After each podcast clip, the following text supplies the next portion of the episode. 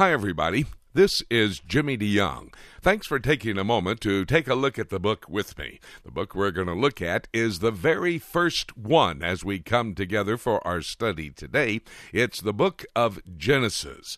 The book of Genesis, the book of beginnings. And in fact, the title of the study, Genesis Foundations to Bible Prophecy, is a must study you need to understand that Bible prophecy does not start in the major or minor prophets of the Old Testament, and certainly not in the book of Revelation.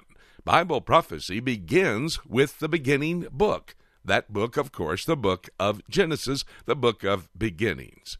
We're going to begin our study by looking at the precursors to Bible prophecy. That's what we'll study in just a moment. And by the way, if you'd like to get your copy so you can study individually on this particular subject, it's really the foundation for understanding Bible prophecy. You can call our toll free number. It's 8 Prophecy 8 877 674 3298. I'll give you that number once again, and we'll tell you how you can go to our website as well. But first, let's have our study from the book of Genesis Precursors to Bible Prophecy. Look at Genesis with me, if you will. And I want to first look at the book of Genesis supernatural conversations. There were some supernatural conversations that went on in the book of Genesis that I want us to look at. But before we do that, we have to go to the second book of the Torah, the Torah, the first five books of the Bible, the Torah, the human author, a man named Moses, the great Jewish leader. We have to look at what he experienced. Go to the book of Exodus, chapter 33, with me. Exodus. You know, Exodus is the record of the Exodus. The children of Israel, after over 400 of years in bondage in Egypt, God is going to allow them to live, uh, leave. He raises up a man named Moses. This man, a mighty Jewish leader, is going to lead over two million Jewish people out of this bondage. That is such an amazing story. When Jacob took his family, there were seven, 70 members of his family that went into Egypt because of the famine in Israel. He went down there and they got into the bondage situation. They became the slaves of the Egyptians. They were there for over 400 years. And then they had multiplied so much so that by the time, 400 years later, that uh, Moses raised up to take them out of this bondage and in and towards the promised land, there were two million at least. Well, the Bible says uh, 600,000 men plus the women and the children. And so if you have 600,000 men, most likely you had 600,000 ladies. That would be, uh, what, a million two? And uh, then if you had 600,000 men, 600,000 uh, women, you probably had 5 million kids, you know, or something like that. And so uh, we know it was at least 2 million that are going to be led out, and, and Moses is going to do that. Now, it's a beautiful story, the book of Exodus, but I want to show you something that took place at the tabernacle. The tabernacle is built, it's the portable, transportable worship center for uh, the glory of the Lord to be there, in essence, Jesus Christ. And I want you to look at chapter 33, just a verse here, to show you about a supernatural conversation. Verse 11, and the Lord spake unto Moses face to face as a man speaketh unto his friend. Man, that's about as bottom line as you can get. I don't think I can exegete that any more than it's already been presented as a friend face to face. Moses looked at God and talked to him. That's supernatural conversation. By the way, of the Godhead, that was not God the Father. Uh, it says a little bit later down here, look at here in uh, uh, verse 20. And he said, God speaking to Moses again, Thou cannot see my face, for there shall no man see me and live. Wasn't God the Father he was talking to? Wasn't God the Holy Spirit he was talking to? See, God the Father, if you see him, you're down the spot. John chapter 1, verse 18 says the same thing in the New Testament. It wasn't God the Holy Spirit because He's a Spirit, you can't see Him. The only other person of the Godhead, Jesus Christ, in a pre incarnate appearance, appears to Moses face to face, talks to him. I could take you through the entire Old Testament. Every single Old Testament personality had a confrontation with Jesus Christ, every major one. That's amazing. Study sometime in the Old Testament the appearances of Jesus Christ and his pre-incarnate, uh, pre-incarnate appearances before he comes. And so he speaks with Moses. Why is it important that he speaks with Moses? Moses is the human author of the book of Genesis. It's 2,500 years after the fact of uh, at least the first event recorded in chapter 1. And then the flood takes place about 1500 years after creation.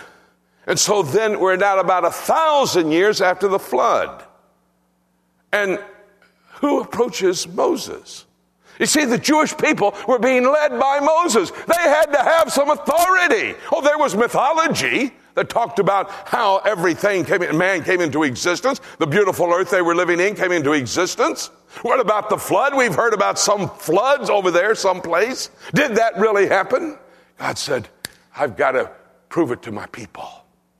And since I'm the only eyewitness to that, I better give Moses information so he can write it down for the Jewish people. And there it was, Moses taking down the information to write the Torah, the Pentateuch, the first five books of the Old Testament, key to our understanding the entire Bible.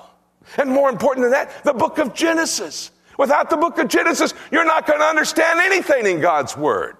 Genesis is the book of beginnings. It was the beginning of what? Well, it was the beginning of history.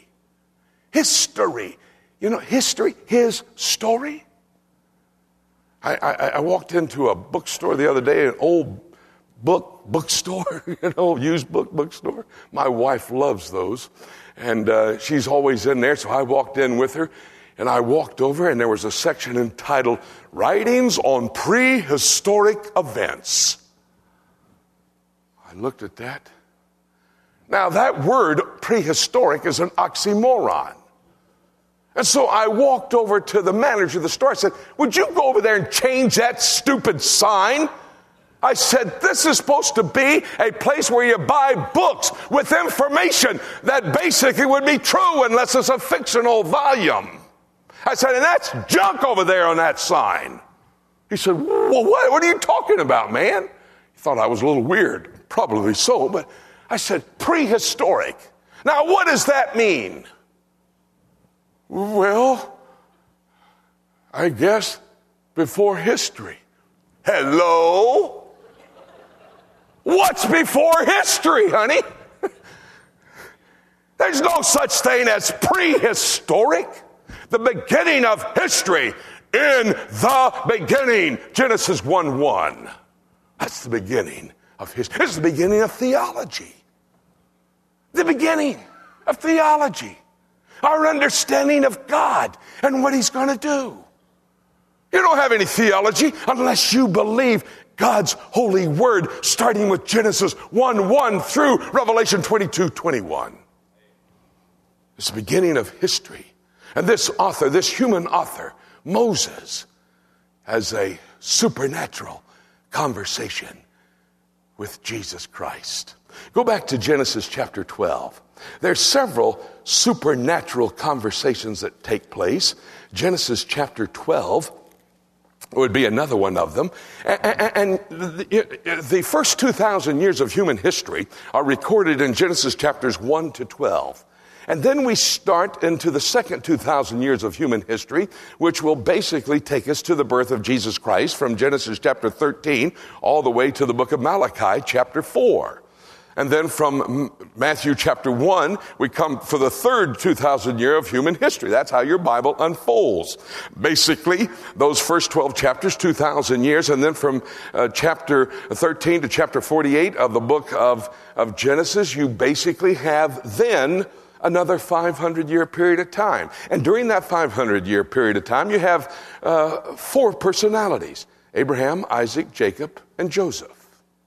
And that kind of is how Genesis breaks down with those personalities. Now, there are other people, but they all are related to Abraham, Isaac, Jacob, and Joseph.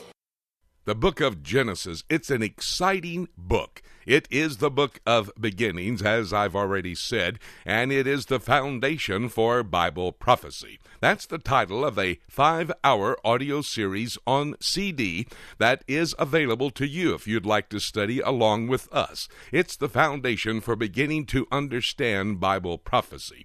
You need to get your copy of Genesis, the Foundations of Bible Prophecy, and you can go to our website. It's prophecytoday.com.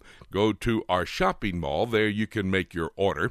Or you can call our toll free number. Call the office. People are standing by. That's 877 674 3298. Now, that's a toll free number from across America. Again, that number, 877-674-3298.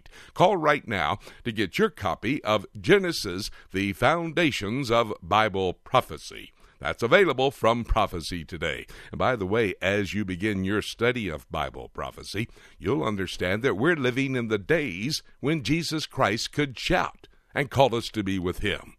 In fact, that day could be today. And having said that, nothing left for me to say except let's keep looking up until.